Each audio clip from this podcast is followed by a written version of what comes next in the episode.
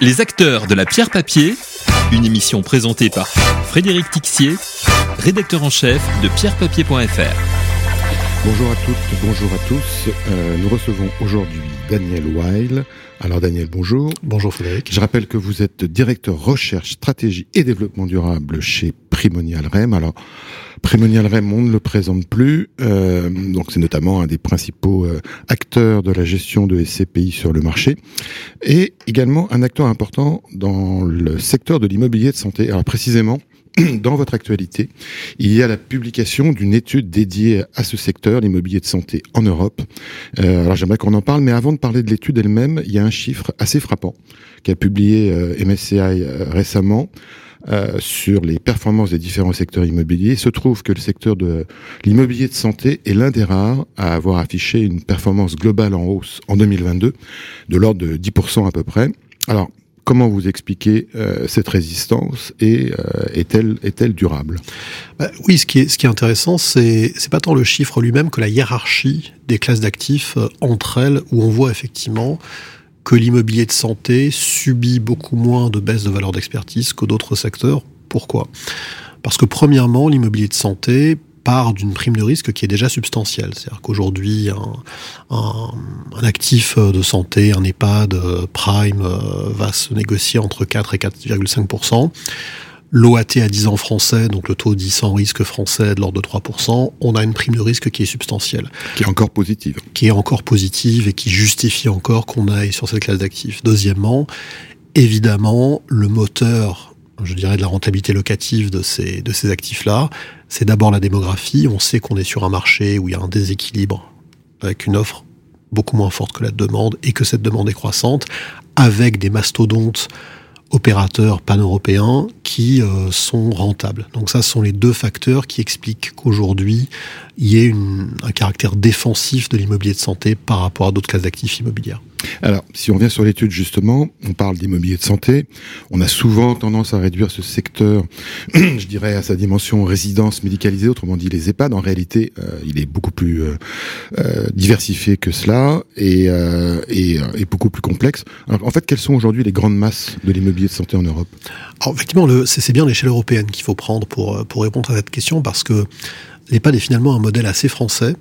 Euh, alors que dans d'autres pays, et notamment l'Allemagne, on a euh, beaucoup d'actifs dits mixtes entre EHPAD fait pour les personnes fortement dépendantes, ce qu'on appelle les nursing homes euh, en terminologie, et puis les résidences services seniors, qu'on appelle assisted living en français, et qui sont des, des, des lieux qui, qui, ont plus vocation à offrir un, un, sentiment de communauté à des, à, des, à des personnes un peu plus jeunes que celles qui sont, euh, que celles qui sont en EHPAD en, en France. Donc, grosso modo, ce secteur, je dirais, du long séjour, hein, EHPAD et puis euh, résidence service senior est de l'ordre des trois quarts euh, de l'investissement en immobilier de santé qui représente à peu près 7 à 10 milliards d'euros par an en Europe, ce qui est une niche. Hein, c'est une niche qui a doublé de taille en 5 ans. Hein, on passait de 3-4 milliards d'euros par an à euh, 7 à 10 milliards d'euros par an euh, entre 2015 et aujourd'hui. Donc c'est une, une, niche qui a doublé de taille, mais c'est une niche par rapport aux 180 à 200 milliards d'euros d'investissement en immobilier de bureau au niveau européen. Et puis le quart restant. Mais justement, ce que j'allais dire, c'est qu'en fait, finalement, l'immobilier de santé euh, médicalisé, enfin, type EHPAD, c'est quand même oui. la majorité de l'immobilier de santé. C'est la majorité de l'immobilier de santé, avec cette distinction à faire entre EHPAD et puis mm -hmm. euh, actifs plus, plus, plus résidence service senior. Et puis le dernier cas, en fait, euh, se, se, se, ventile de, de façon à peu près équitable entre bah, les cliniques, laboratoires, ce qu'on appelle les centres médicaux, aussi les hôpitaux-psychiatriques, qui sont un peu une, une, classe d'actifs en soi, ce qu'on appelle le, réhab, hein, réhabilitation, clinique de réhabilitation. Voilà, donc aujourd'hui, effectivement, le, le socle, c'est effectivement le long séjour, avec le court séjour, hein, où on va faire des séjours pour 24 heures ou un peu plus. Ça, c'est finalement plus, plus minoritaire, mais assez intéressant. Est-ce qu'on a une idée euh, des besoins futurs en termes d'hospitalisation, de oui. résidence euh, en Europe, en France ou en Europe? Tout à fait. Alors, euh, effectivement, il faut différencier hospitalisation court séjour et puis, mmh. euh, et puis long séjour. Sur l'hospitalisation, c'est plus difficile d'évaluer de, de, parce qu'il y a la question de l'optimisation de l'hébergement. C'est-à-dire qu'aujourd'hui, une clinique, c'est un centre de service plutôt que d'hébergement. Hein, C'est-à-dire qu'on passe dans une clinique, on y, on y, on y passe peu de temps. Hein. Euh, et, l'idée, c'est qu'on y passe de moins en moins de temps, qu'il y ait une télémédecine qui se mette en place, etc., etc. Pour le long séjour, là, pour le coup, c'est beaucoup plus prévisible parce qu'on parle de gens euh, qui vont habiter sur place. Et là, effectivement, nous, on a quantifié chez Primonial REM le besoin au niveau européen à 400 000 lits.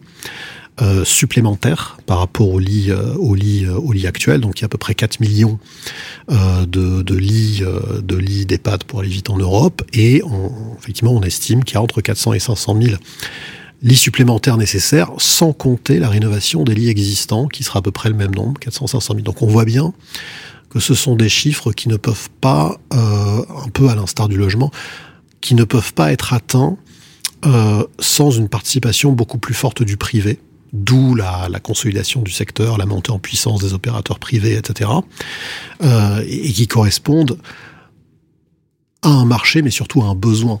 C'est ça le point fondamental à mon avis. Alors, on est d'accord, donc il y, y, a besoin d'investissement énorme, il y a un besoin à couvrir, mais euh, il y a la question de la performance quand on est investisseur, justement, euh, ou plus exactement de la rentabilité. Parce que le rendement du bailleur, vous êtes bailleur en immobilier de santé, elle dépend clairement de la capacité des exploitants locataires à payer les loyers demandés, capacité qui dépend elle-même de la capacité des patients à payer les soins dispensés. Or, ces soins, ces prestations sont de plus en plus chers. Or, également, la capacité des individus et des régimes de protection sociale à les prendre en charge, elle a elle aussi ses limites. Donc la question c'est qui va payer? Ah bah évidemment. D'abord, il faut quand même signaler une chose, c'est que les opérateurs privés aujourd'hui sont globalement rentables, euh, notamment les plus importants d'entre eux, puisqu'il y a toute une problématique de mutualisation d'un certain nombre de coûts. On voit bien la facture énergétique qui, qui, qui flambe chez beaucoup d'opérateurs. Évidemment, des coûts de ressources humaines, puisqu'il faut rendre ces métiers plus attractifs. Et donc, évidemment, le salaire en fait partie. Et il faut augmenter le taux d'encadrement, le taux de médicalisation autour des patients.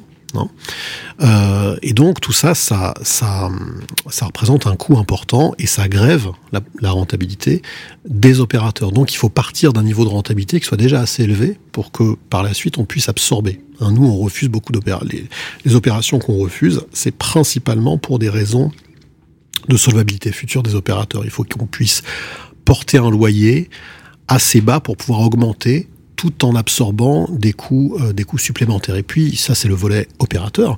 Et puis il y a effectivement le coût, euh, le coût porté par les, par les, par les usagers mmh. hein, de ces, de ces, de ces actifs-là. Là-dessus, donc d'abord, on investit évidemment sur des sur des actifs euh, privés. Hein, donc donc euh, c'est pas des, alors même s'il y a parfois des actifs mixtes avec des des prix de chambre plafonnés, etc. Là encore, c'est un peu comme comme dans le logement, il y a un secteur un secteur social intermédiaire et, et libre quelque part. Et euh, le, le, ce qu'il ce qui, ce faut avoir en tête, hein, c'est que euh, malheureusement, on parle d'actifs dont la durée euh, de la personne dans euh, cet actif euh, est de l'ordre, pour un EHPAD en France, de l'ordre de 18 à 24 mois. D'accord? On, on, a, on a parfois trop l'image de la maison de retraite où finalement une personne va passer 10, 15, 20 ans de sa vie. Euh, c'est pas ce dont il s'agit en fait quand il s'agit de d'EHPAD. Il faut pas faire cette, cette, mmh. cette erreur-là. Donc en réalité, le temps de financement est assez court. Oui, et puis, les, les, et là encore, le, taux d'occupation aujourd'hui euh, dans les dans EHPAD est de l'ordre en France est de l'ordre de 94 D'accord, donc il euh, n'y a, pas de problème, si vous voulez, de, de désaffection. Il n'y a pas de problème de taux d'occupation euh, des lits en France. D'accord, ça c'est très clair. Et quand il y a des sujets, c'est moins parce qu'il y a peu de demandes que parce qu'il n'y a pas suffisamment de personnel pour encadrer. D'accord, donc l'insuffisance est plutôt du côté de l'offre que du côté de la demande. D'accord. Alors, je voudrais qu'on dise un mot justement sur votre stratégie euh, sur l'immobilier de santé, Primonial REM. Euh, bon, on va pas évoquer le sujet du rachat en cours de éventuel rachat en cours d'ICAT Santé, mais grosso modo, quelles sont aujourd'hui les grandes lignes de votre stratégie d'investissement dans le secteur de la santé? Alors, nous, euh, pour les raisons qu'on a évoquées au début de notre conversation, on, on estime que l'immobilier de santé, c'est aujourd'hui le meilleur, le meilleur pari défensif dans la conjoncture actuelle, qui est quand même une conjoncture très, très, très particulière. Euh, premièrement. Deuxièmement, on estime que la bonne façon d'investir en immobilier de santé, c'est de s'exposer de façon euh, que les financiers appelleraient synthétique à l'immobilier de santé. C'est-à-dire que c'est déjà une niche. On va pas en plus faire des niches dans la niche. Hein. Et là, on se différencie d'autres acteurs qui vont privilégier euh, qui le life science, qui le cœur de ville, qui euh, les cliniques Alzheimer. Nous, on estime au contraire qu'il faut d'abord le principal risque en immobilier de santé, c'est le risque opérateur. Donc il faut beaucoup d'opérateurs, beaucoup de lignes, il faut des gros portefeuilles et il faut plusieurs pays nécessairement et plusieurs typologies d'immobilier.